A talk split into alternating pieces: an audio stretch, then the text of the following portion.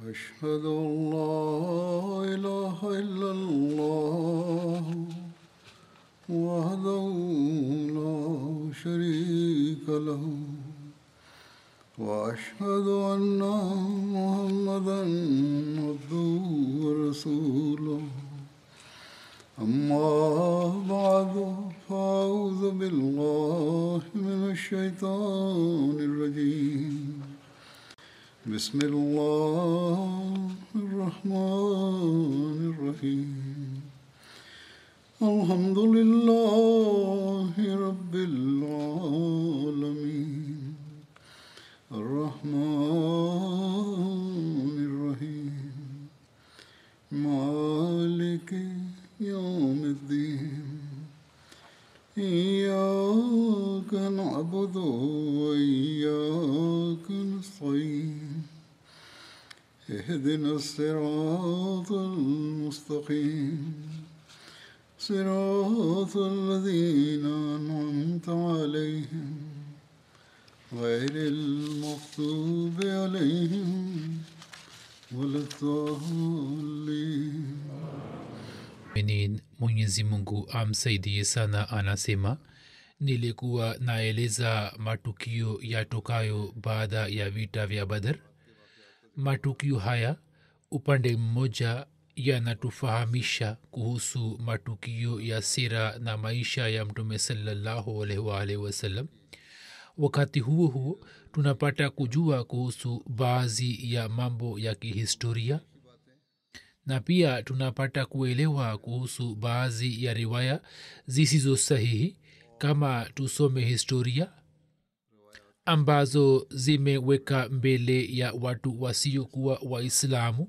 uso usio sahihi wa kiislam na wapinzani wa islam wanatumia riwaya hizi ili kuizalilisha islam na waislamu wenye misimamo mikali wanazitumia ili kufikia maslahi zao.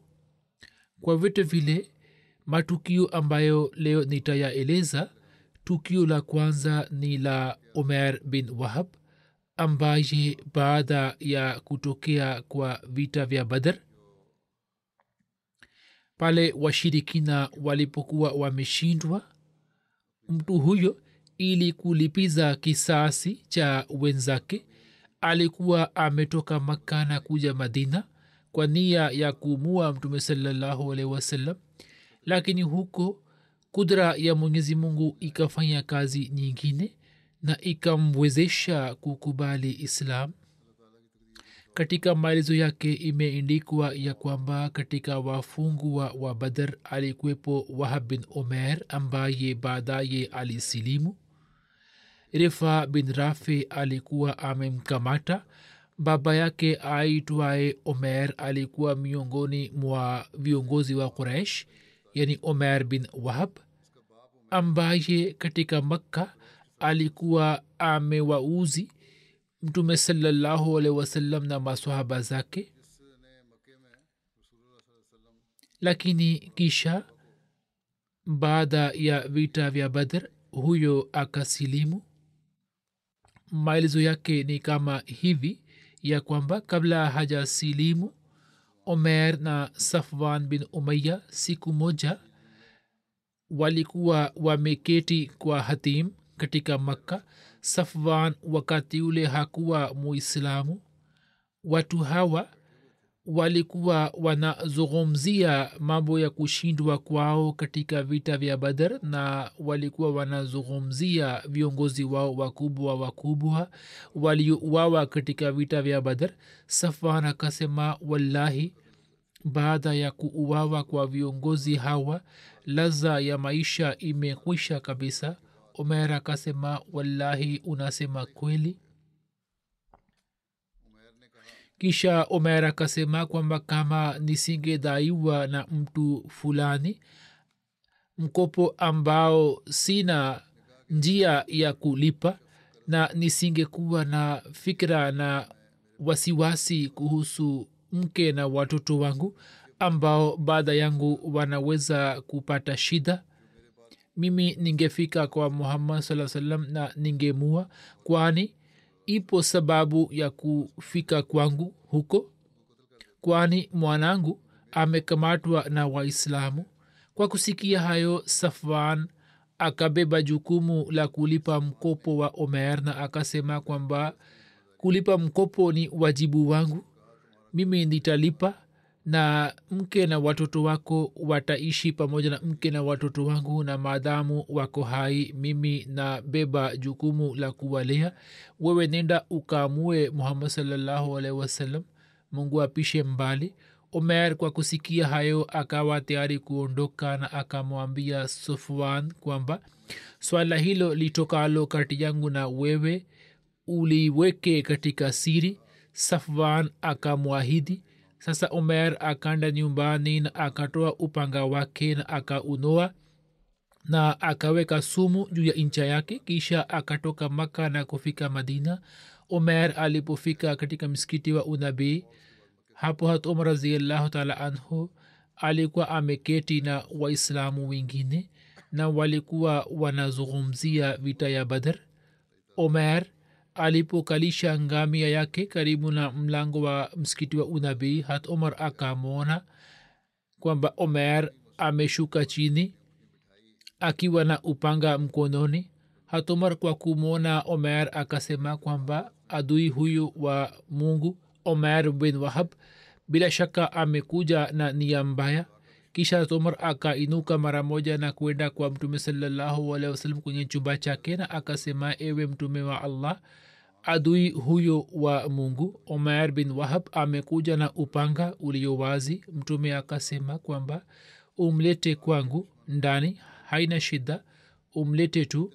Hatumar akafika kwa omer na kifuniko cha upanga kilichokuwa kwenye shingo lake akishika kifuniko hicho akamchukua omer na kwenda naye kwa mtume saa salam na hatumar akawaambia masahaba answari waliokuwa pamoja naye akasema kwamba twende kwa mtume salallahu salam ndani na nini mukae karibu na mtume saa salam kwani sina imani na omer. Kisha hatumar raziallahu taala akamchukua omer na kufika kwa mtume salallahu alaihi wasallam mtume salallahu alaihi wasallam alipomwona hat umar akija katika hali hii kwamba ameshika kifuniko cha upanga wa omer kwa mkono wake kilichokuwa kwenye shingo lake akasema omar uiache hiyo. Kisha mtume akasema omer njo karibu.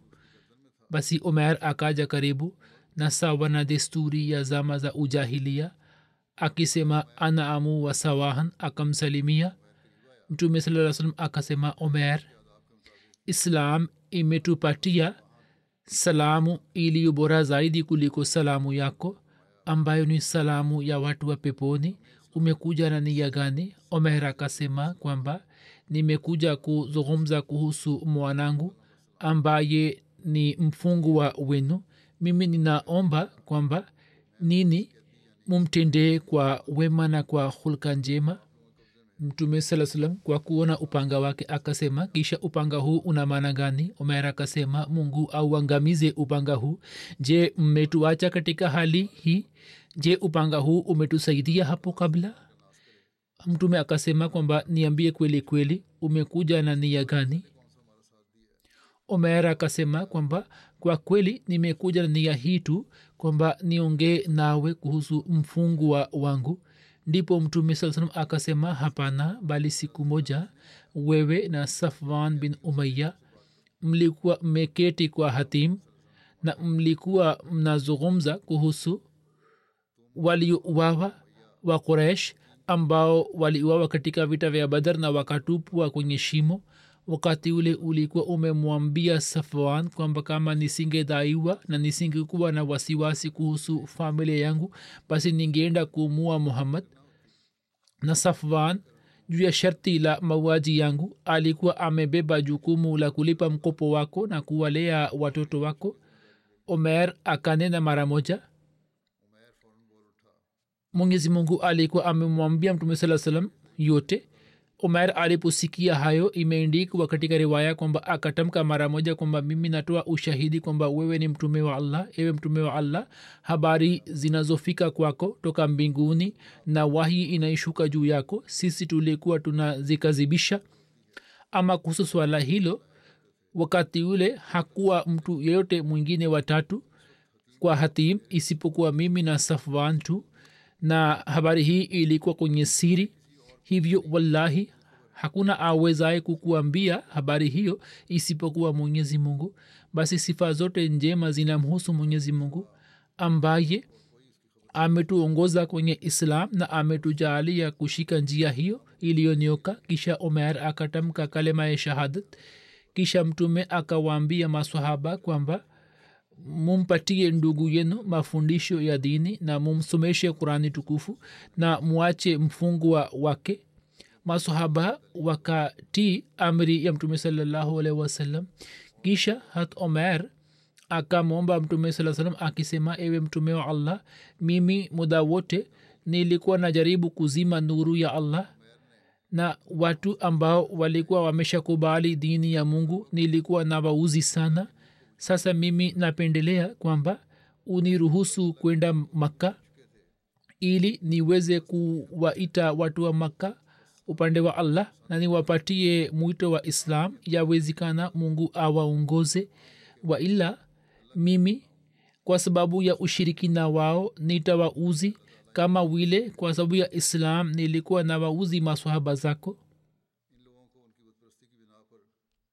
mtume saa salam akamruhusu kwenda makka si kwa ajili ya kuwa uzi bali kwa ajili ya kufanya mahubiri. Hivyo ye akafika makka na mwanaye wahab bin omer pia akasilimu.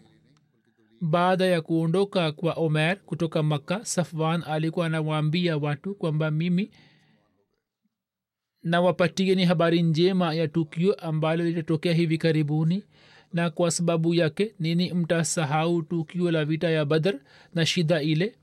Na safwan alikuwa akiwauliza wasafiri kuhusu omer. Kisha siku moja mtu mmoja alifika makka na akamwambia safwan kwamba omer ameshakubali islam. Safwan akaapa kiapo kwamba sitaongea naye na sitampatia faida yoyote.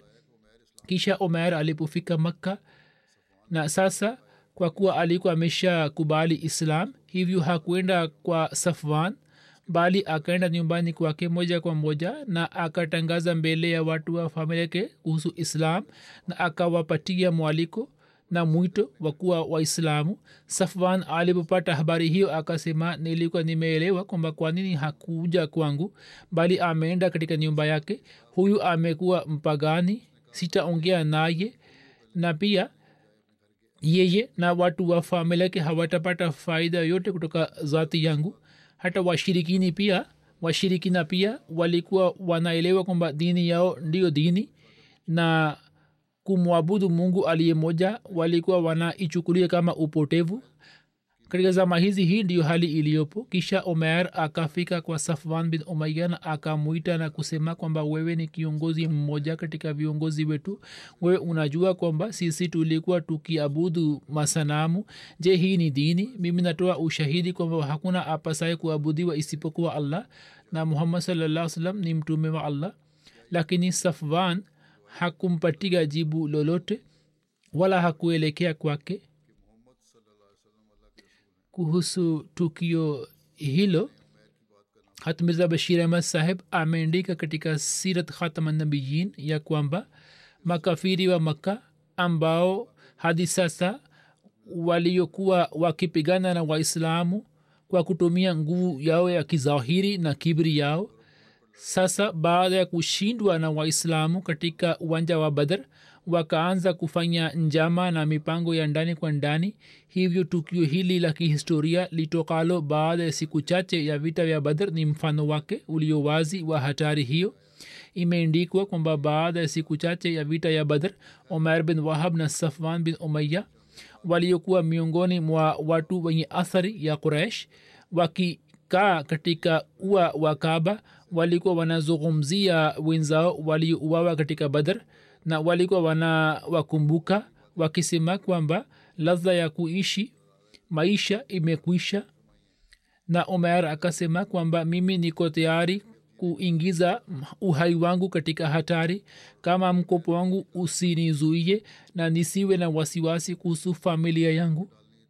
Na pia nina uzuru wa kwenda kwao kwani mwanangu amekamatwa na waislamu nikifika huko mungu apishe mbali nitamua muhammad saa salam kisha safwan akamwahidi kulipa mkopo wake na kuwalea watoto wake kama imekwisha elezwa hapo kabla. Kisha yeye ameandika hapa kwamba omer kisha akaja nyumbani kwake akashika upanga wake na akatia sumu juu ya ncha yake na akatoka maka kufika madina. Hat umar ambaye alikuwa naelewa sana mambo ya namna hiyo kwa kumwona umer akapata hofu na akaenda kwa mtume salallahu na akasema umer amekuja na mimi sina imani naye. Mtume saa salam akasema kwamba umlete kwangu. Hat umar akaenda kumchukua na wakati wa kuondoka akawaambia maswahaba kwamba naenda kumchukua omer ili kumkutanisha na mtume saa salam lakini hali yake sio nzuri. Nina mashaka juu yake. Nini mwende mkakae kwa mtume saa salam na muwe na tahadhari?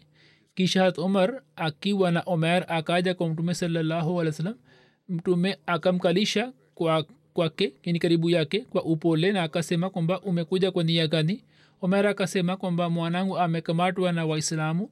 Nimekuja kumwachisha mtume akasema kwamba sasa kwa nini umeninganiza upanga huu kwenye shingo yako? Ye akasema kwamba unazungumzia upanga. Upanga umetusaidiaje katika vita vya badr? Akaanza kuongea na mtume kwa ujanja. Mtume akasema kwamba niambie kweli kweli umekuja na mpango gani? Omer akasema yale yale kwamba ni lile lile ambalo nimekusha lisema nimekuja kumwachisha mwanangu mtume akasema sawa ina maana hukufanya mpango na njama ukikutana na safwan katika ua wa kaba omer akashikwa na butwa kwa kusikia habari hiyo lakini akasema hapana sikufanya njama yote. Mtume akasema kwamba je hukupanga mpango wa kuniua? Na kumbuka kwamba mwenyezi mungu hata kuwezesha kunifikia. Omer akashikwa na butwa na kisha akasema kwamba unasema kweli kwa kweli tulikuwa tumepanga njama hii lakini inaonekana kwamba mungu yu pamoja nawe ambaye amekupasha kuhusu mipango yetu. Waila wakati ambapo mimi na safwan tulikuwa tumepanga njama hii hakuwepo mtu watatu huko. Labda mwenyezi mungu amepanga mpango huu ili mimi nikuamini. Hivyo mimi nakuamini kwa moyo wa kweli. Mtume saa salam akafurahi sana juu ya islam yake na akawaambia masahaba kwamba sasa huyu ni ndugu yenu hivyo mumpatie mafundisho ya islam na mwache mfungwa wake. Ilmuradi omer bin wahab akasilimu na katika muda mfupi akapata maendeleo katika imani na ikhilasi na kisha akazidi sana katika ikhilasi yake mpaka akamwomba mtume saa salam kwamba uniruhusu kwenda makka ili niende kufanya mahubiri mtume akamruhusu na omer baada ya kufika makka kwa mahubiri yake akawafanya watu wengi kuwa waislamu safwan ambaye mchana na usiku alikuwa akisubiri kusikia habari ya mauaji ya mtume na alikuwa anawaambia kuraish kwamba muwe tayari kusikia habari njema. Alipoona manzari haya akashikwa na butwa. Baada ya badhar baadhi ya watu walikuwa wamesilimu lakini walikuwa na rangi ya unafiki. Mmoja wao alikuwa abdullah bin ubai bin sulul. Alama ibni kathir katika maelezo ya sura albakara aya namba tisa na kumi anaandika kwamba tukio la badr lilipotokea na mwenyezi mungu akashindisha kalema yake na akaipatia islam na watu walio waislam heshima abdullah bin ubai bin sulul ambaye alikuwa kiongozi wa madina na alitokana na banu khazraj na katika zama za ujahilia alikuwa kiongozi wa makabila ya aus na khazraj. Watu hawa walikuwa wameamua kwamba abdullah atawatawala. Riwaya moja inasema kwamba kaumu yake ikitengeneza taji ilikuwa imefanya maandalizi ya kumfanya kuwa mfalme. Wakati huo huo ujumbe wa islam ukafika na watu wakakubali islam na wakamsahau. Kwa sababu yake yeye akapata ziki kuhusu islam na waislamu. Tukio la badr lilipotokea akasema kwamba dini hii inashinda mwanzoni alikuwa na fikra hii kwamba hawa ni watu wachache lakini waislamu waliposhinda vita ya badr akapata wasiwasi zaidi. Hivyo yeye kizwahiri akakubali islam na wafuasi wake wengi pia wakakubali islam. Na baadhi ya watu wenye kitabu pia walikuwa pamoja nao. Kuhusu huyu mirza bashir amesema ameandika hivi kwamba katika madina hadi sasa watu wengi wa kabila la aus na khazrij walikuwa washirikina. Ushindi wa badar ukawapatia mwamko na watu wengi kwa kuona ushindi wenye shani. Wakakubali ukweli wa islam na wakasilimu na kisha kutoka madina ushirikina ukaanza kupungua kwa kasi lakini walikuwepo baadhi ambao mioni mwao ushindi wa islam ulikuwa ume washa cheche ya ubaguzi na husda na wao wakiona kwamba sawa na hali kizwahiri walikubali islam lakini ndani kwa ndani wakaanza kuingia katika makundi ya wanafiki. Katika watu hawa aliye maruf alikuwa abdullah bin ubai bin sulul ambaye alikuwa kiongozi wa kabila la khazraj.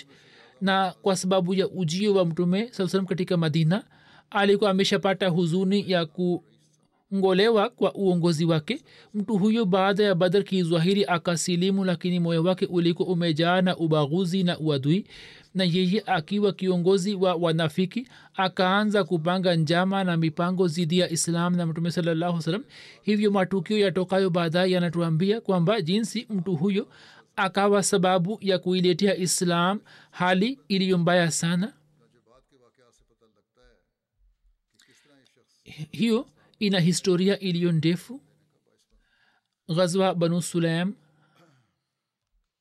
au karkaratul kudr mtume salallahu alaihi wasallam aliporejea kutoka vita ya badhar baada ya siku chache tu akapata taarifa kwamba watu wa banu sulaim na banu ghatfan wamejumuika katika eneo la karkaratul kudr na wanapanga mpango wa kuishambulia madina. Karkaratul kudr ilikuwa chemchem moja katika medani.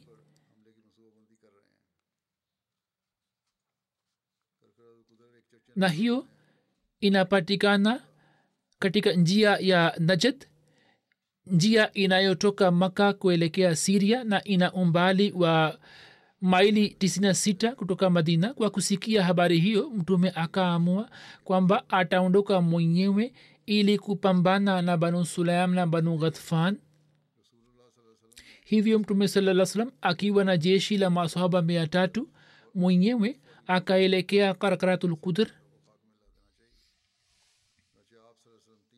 kuhusu safari hii kuna rai mbalimbali mbali.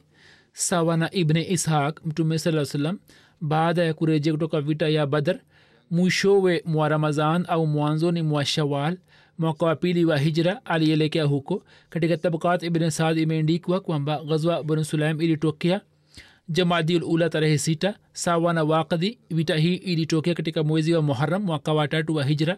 Riwaya za wakadhi zinakuwa dhaifu kwa kawaida. Uongozi wa vita hii ulifanywa na mtume sasa mwenyewe na hat ali alikuwa ameshika bendera ya islam ambayo rangi yake ilikuwa nyeupe mtume salaa salam katika madina munavra akamteua abdullah ibne ume maktum kama naibu wake na inasemwa kwamba mtume saa salam alikuwa amemfanya siwa bin urfata ghofari kuwa naibu wake katika madina. Na tunaweza kufafanua swala hilo kwa maana hii kwamba kwa ajili ya uongozi wa mambo mbalimbali alimfanya hatsiwa kuwa naibu wake na hata abdullah ibne maktum akamteua ili kusalisha swala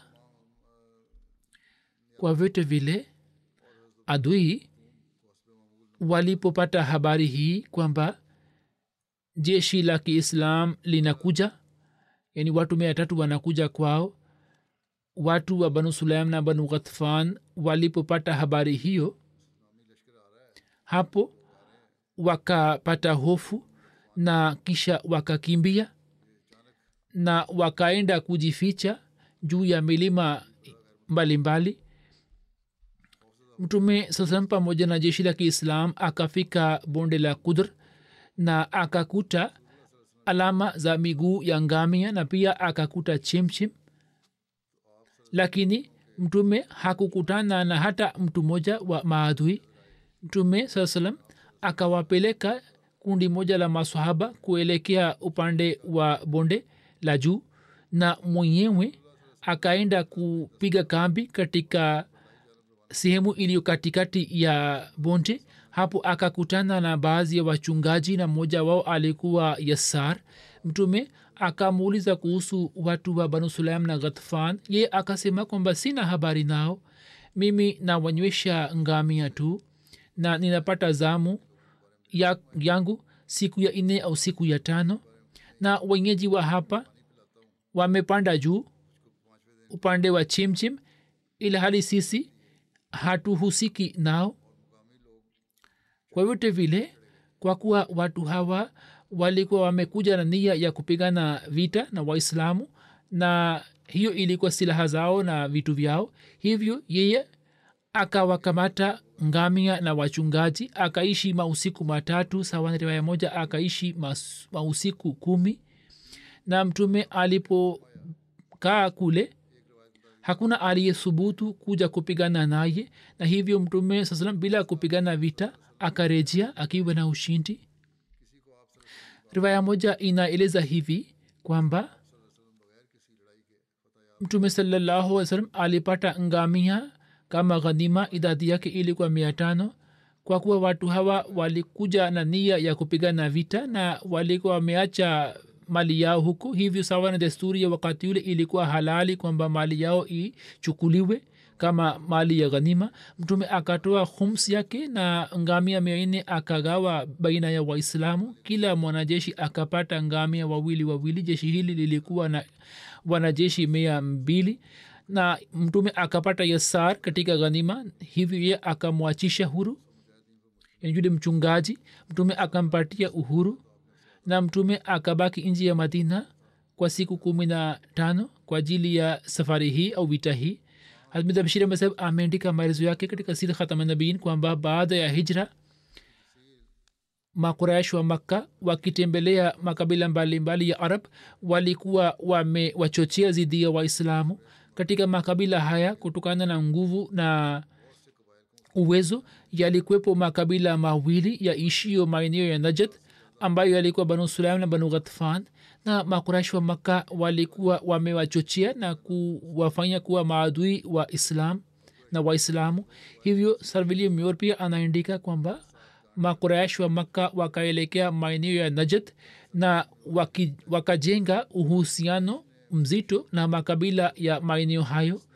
Na kisha makabila ya sulaim na ghatfan yakawa adui mkali wa muhammad saa salam na uadui wao ukashika sura ya kimatendo dhidi ya waislamu.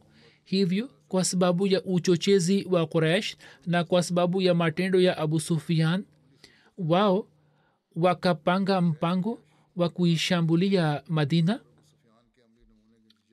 Yani william yor ni mustashrik lakini amekubali kwamba watu hawa walijumuika na walikuwa na nia ya kuishambulia madina.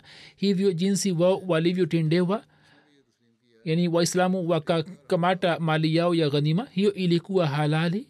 Almiza bashiri amesab anaandika zaidi kwamba mtume salallahu wasalam aliporejea kutoka badar siku chache zilikuwa zimepita baada ya yeye kufika madina.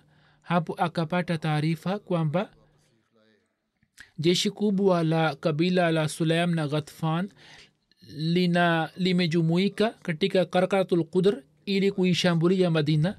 Sasa kuja kwa habari hii karibu na vita ya badr kuna zihirisha kwamba jeshi la quraish lilipokuwa limetoka kutoka makka ili kuwashambulia waislamu wakati ule ule viongozi wa kuraish watakuwa wamewatumia makabila ya sulam na ghatfan ujumbe kwamba nini muishambulie madina upande wa pili? Au yawezekana kwamba abu sufian alipojiokoa na kukimbia wakati ule akapanga mpango wa kuwashambulia waislamu kwa kupitia makabila haya? Mtume alipofika madina siku chache baadaye akapata taarifa kwamba kabila la sulaim na ghatfan linataka kuwashambulia waislamu kwa kusikia habari hiyo mtume saa salam akaelekea upande wa najd. Lakini mtume saa salam baada ya kusafiri safari za siku kadhaa alipofika katika eneo la kudr akapata kujua kwamba watu wa banu sulaim na banu ghatfan wakipata taarifa ya ujio wa jeshi la kiislam wameenda kujificha katika milima iliyo karibu. Mtume akawapeleka waislamu ili kuwatafuta na mwenyewe akaelekea upande wa bonde lakini hakupata alama yoyote isipokuwa akakuta ngamia zao wakila chakula katika bonde moja ambao sawa na kanuni ya kivita maswahaba wakawakamata na kisha mtume sasa akarejea madina. Mchungaji wa ngamia hawa alikuwa yassar ambaye akakamatwa pamoja na ngamia. Mtu huyo akapata athari njema ya hulka tukufu za mtume saa salam kwamba muda si muda mtu huyo akasilimu. Na japo baadaye mtume sasa akampatia uhuru kama hisani lakini huyu hakujitenga naye hadi kifo chake kisha kuhusu idulfitr ya kwanza ya waislamu iliyofanywa mwaka wa pili wa hijra mwezi wa shawal imeendikwa kwamba mwaka wa pili wa hijra mwezi wa ramazan ilipokwisha mtume alisalisha swala ya idi yani idulfitr ya kwanza. Mtume akawauliza watu kwamba katika zama za ujahilia siku mbili ambazo mlikuwa mnazisherehekea zina uhakika gani? Akaambiwa yani watu wa huku wakasema kwamba tulikuwa tunasherehekea kama tunayosherehekea siku hizi mtume akasema kwamba mwenyezi mungu amepanga siku mbili kwa ajili yenu zilizo bora. Masahaba wakamuliza kwamba ni siku zipi? Mtume saa salam akasema kwamba idul fitr na idul azha katika siku hizi mtu yeyote asifunge saumu bali ale na anywe na aonyeshe furaha katika siku hizi mbili yani kwenye idi hizi mbili mtume alikuwa anaenda kwenye idgah na idgah ilikuwa upande wa mashiriki ya madina. Siku ya idi alikuwa anatumia njia moja kufika huko na alikuwa anatumia njia nyingine ya kurejea. Na kwa sababu yake watu wasio waislamu walikuwa wanapata haiba. Safari moja alisalisha idulfitr katika misikiti wa unabii kwani siku ile mvua kali ilikuwa imenyesha. Kuhusu idi hii atmiza bashiri amesab ameandika kwamba saumu za ramazan zilipofarazishwa mwisho wa ramazan ukaja mtume akipata amri kutoka kwa allah akatoa amri ya sadakatulfitr kwamba kila muislamu mwenye uwezo kwa niaba yake na kwa niaba ya familia yake atoe sadakatulfitr sawa na saa moja yani anaweza kutoa tende au zabibu au ngano. Na sadaka hiyo igawanywe baina ya watu walio maskini mayatima na wajane. Ili hiyo iwe kafara kutoka kwao na kwa ajili ya watu maskini iwe njia moja ya kuwasaidia. Hivyo sawa na amri ya mtume saa salam kabla ya idi ya ramazan sadakatulfitr ilikuwa inatolewa na ilikuwa inagawanywa baina ya mayatima watu maskini. Na idulfitr ilianza mwaka huo huo. Mtume akatoa amri kwamba mwezi wa ramazan ukikwisha waislamu washerekee idulfitr katika tarehe mosi ya shawal na idi hii ni kwa sababu ya kuonyesha furaha kwamba mungu ametujalia kufanya ibada katika mwezi wa ramazan lakini angalieni shani yake kwamba mtume salam kwa ajili ya furaha hii akapanga ibada nyingine hivyo akatoa amri kwamba siku ya idi waislamu wote wajumuike katika uwanja ulio wazi na kisha waswali raka mbili. Kisha baada ya swala hii waonyeshe furaha yao na washerekee furaha yao kwani mwili pia una haki juu ya furaha ya roho kwamba ushiri, ushiriki katika furaha. Ilmradi islam imeweka idi kila baada ya mwisho wa ibada hizi kubwa hivyo ju- ijumaa ni idi ya swala inayokuja baada ya wiki moja na kisha idi ya saumu ni idulfitr ambayo inakuja baada ya ramazan na idi ya hija ni idul azha ambayo waislamu wanasherehekea na idi hizi zote ni ibada zenyewe.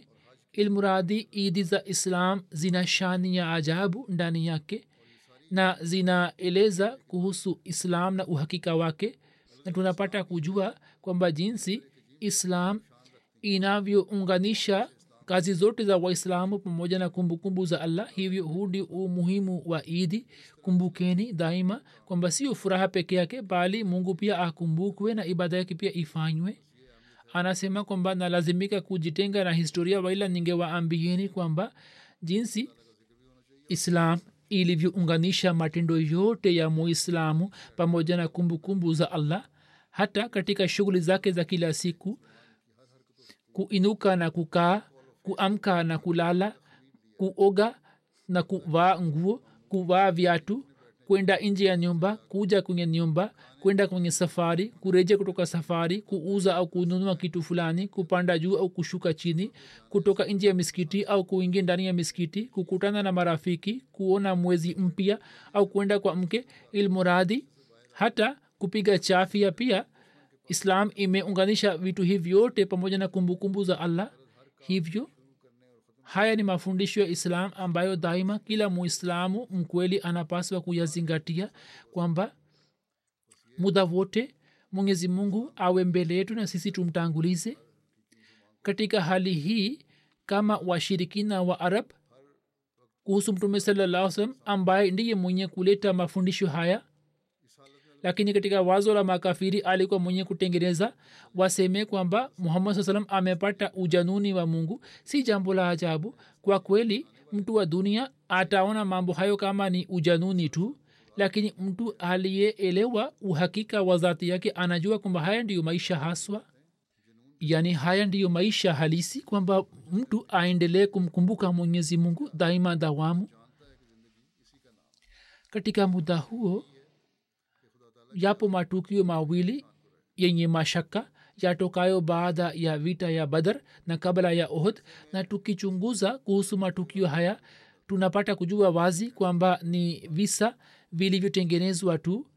Tukio la kwanza ni la mauaji ya asma binti marwan. Inasemwa kwamba mama huyo aliuawa. Katika habari zake imeandikwa kwamba hat omer bin adi khitmi alikuwa sahaba kipofu. Hat umer alikuwa mtu wa kwanza aliyesilimu katika kabila banu khitma. Ilikuwa mwaka wa pili wa hijra na kulikuwa na mausiku matano ya ramazan yaliyobaki. Mtume saa salam akampeleka umair bin adi khitmi kwa asma binti marwan ambaye alikuwa mwanamke myahudi na alikuwa mke wa marsad bin zaid bin hisan ansari ambaye alikuwa amesilimu. Na sababu ya kumua asma binti marwan ilikuwa ndiyo hii kwamba huyu mama huyu alikuwa akitukana islam na alikuwa anawachochea watu zidi ya mtume saa alikuwa anatunga shairi. Riwaya moja inasema kwamba mama huyo akipeleka nguo chafu katika misikiti wa nabii na alikuwa anatandika huko. Yani kwa ajili ya kutengeneza kisa hiki wameingiza mambo hayo ndani yake na hivyo alikuwa akiwauzi mtume na waislamu. Hat omer katika giza la usiku akaingia kwenye nyumba yake. Sawa na kauli ya mtu huyo aliyetengeneza mtume alipomwamuru basi ye akaenda katika nyumba yake. Watoto wake walikuwa wamelala karibu naye na mama huyo alikuwa anamnyonyesha mtoto mmoja.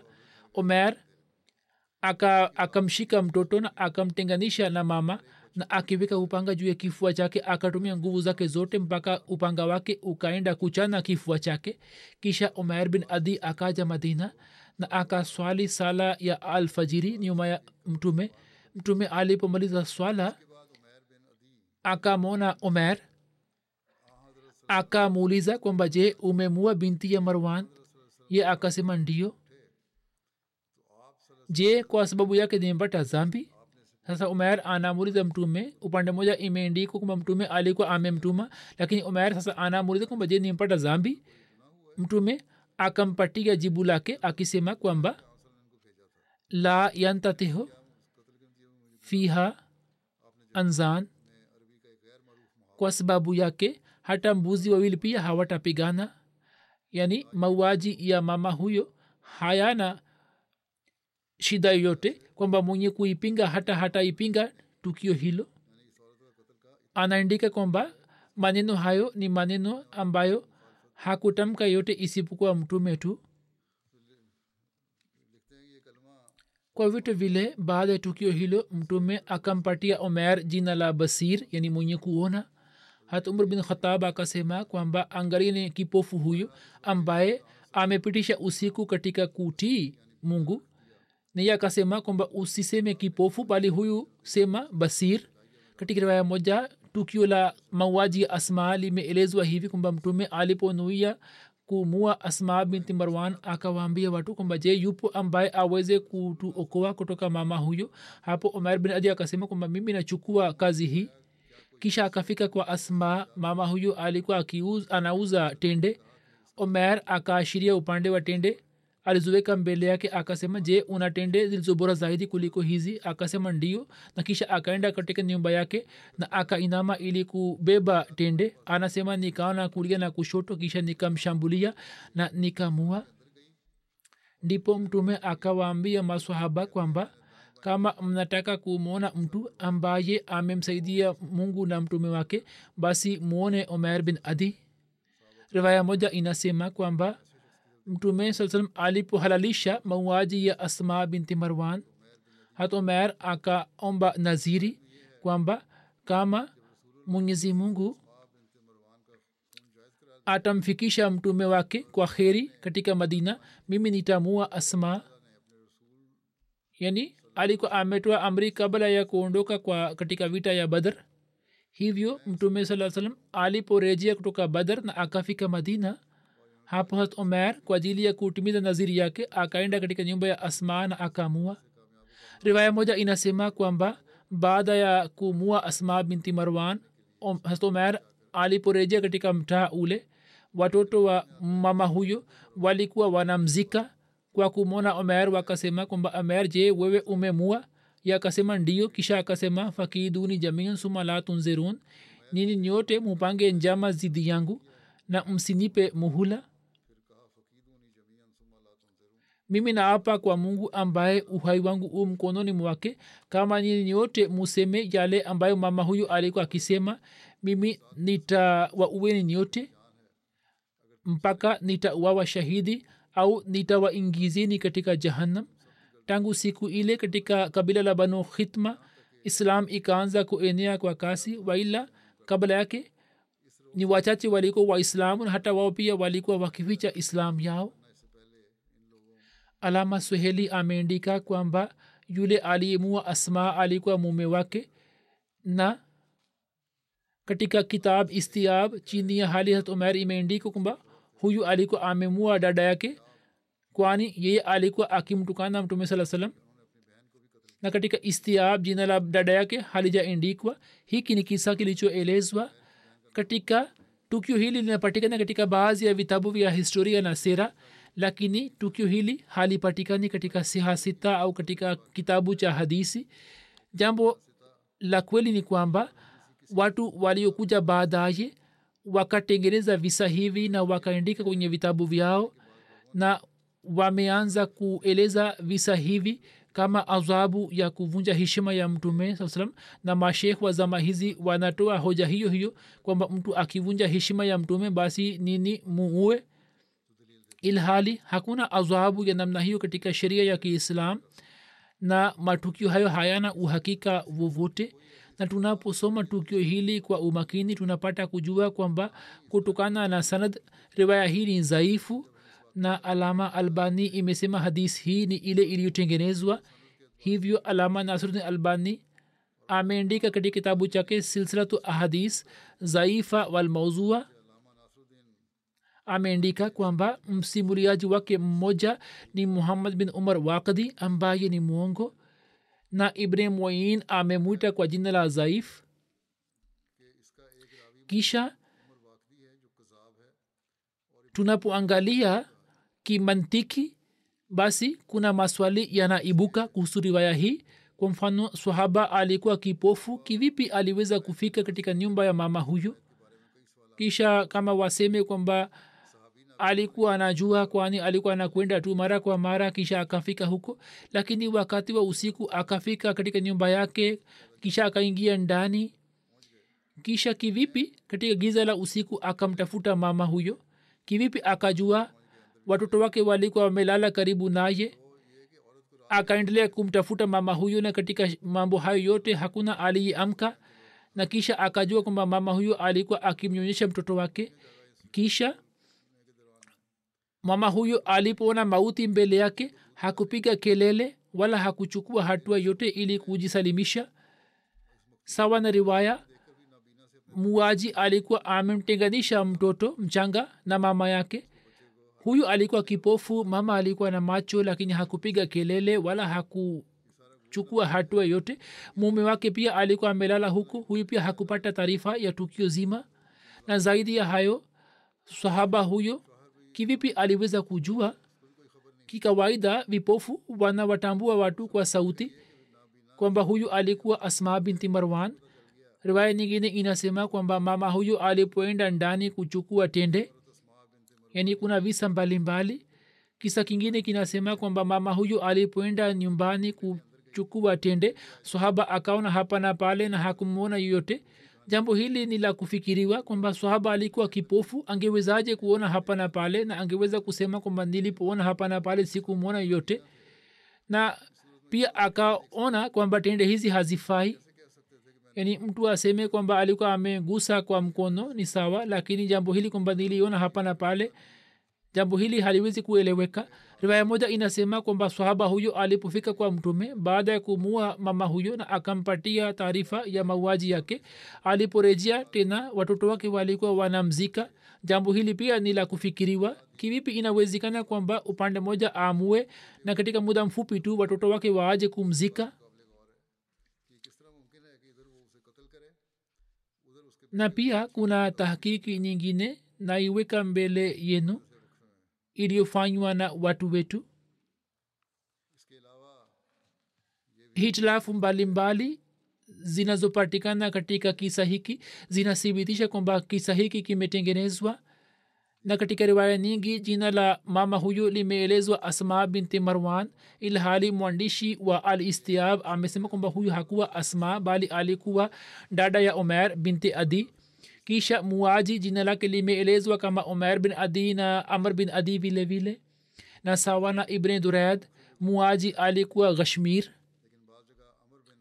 sawa na riwaya zingine hawa hawakuwa wauaji wake bali mtu mmoja wa kaumu yake alikuwa amemua alipokuwa anauza tende sawa na ibne saad.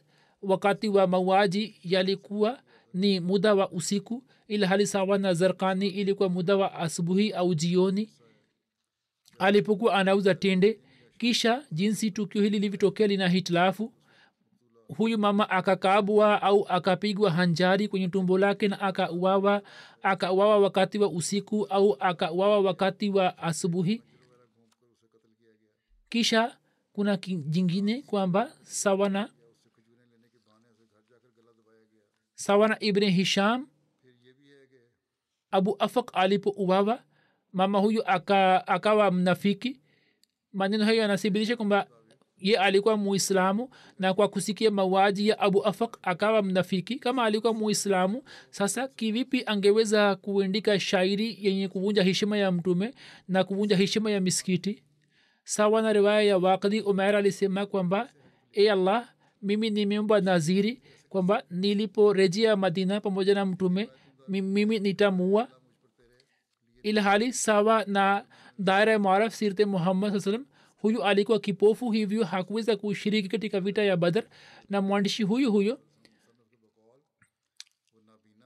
ameeleza kwamba alikuwa kipofu lakini alikuwa anashiriki katika jihadi. Yani ni riwaya ambazo zimechanganywa kama kisa hiki si kisa cha kufikirika. Sasa kwa nini hakijaelezwa katika vitabu vya tarikh historia na sira? Yani tarikh tabri au tarikh ibn kathir isipokuwa ni vitabu vichache. Tabakatul kubra na ibn sad vimeeleza tu kidogo na vitabu vingine havikugusa kisa hicho. Lakini wakdi ameeleza kisa hiki kwa maelezo zaidi. Katika vitabu vya hadisi kisa hiki hakipatikani ilhali uandishi wa vitabu vya hadis wamekusanya riwaya hizi mbalimbali katika vitabu vyao ambazo zinanasibishwa na mtume. Sasa kwa nini hawakueleza kisa hiki kisha kingine ni kwamba sawa na riwaya hii mtume alipotuma sahaba huyo ili kumua mama. Sasa kuna maana gani kwamba sahaba amuulize mtume kwamba je nitapata zwambi au la? Kama nilivyoeleza hapo kabla. Kama tukio hilo lingekuwa limetokea basi mayahudi wangesema kwamba waislamu wamevunja mkataba kwa kumua asma binti marwan na wamejaribu kuharibu amani ya madina ilhali wana historia kwa mfano aruz al anf na tarikh tabri wanasema kwamba uadui wa kwanza baina ya waislam na wayahudi ulianza pamoja na ghazwa banu kainka yaani hata mayahudi hawakuchukua hatua yote zidi ya waislamu. Hivyo vitu hivi na mambo hayo yanathibitisha kwamba kisa hiki ni cha kufikirika tu. Mashekh wenye msimamo mkali wakitoa umuhimu kwa visa hivi wamezalilisha mafundisho mazuri ya islam na katika zama hizi wakitengeneza visa hivi vya kufikirika wanaonyesha msimamo wao mkali zidi ya waahmadia na wanaendelea kuwachochea watu zidi ya waahmadia kisa cha pili pia kinafanana nacho ambacho inshala nitaeleza katika siku za usoni. Nacho kinathibitisha kwa uwazi kwamba ni kisa cha uongo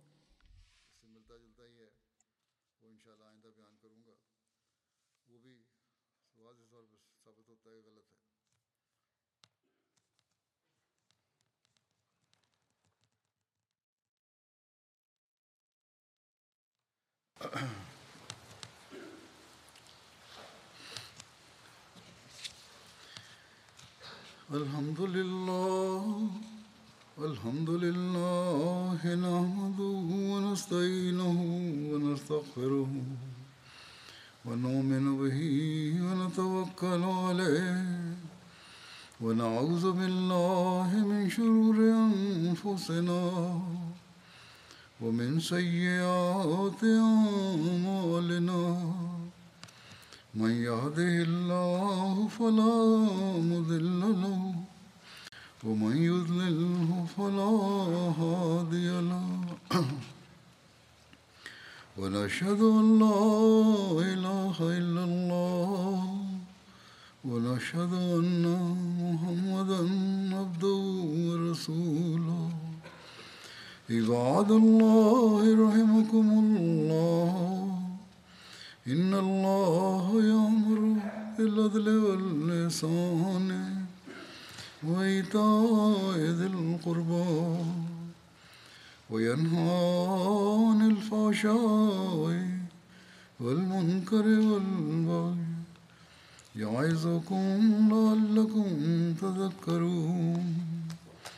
اذكروا الله يذكركم وادعوه يستجب لكم ولذكر الله أكبر.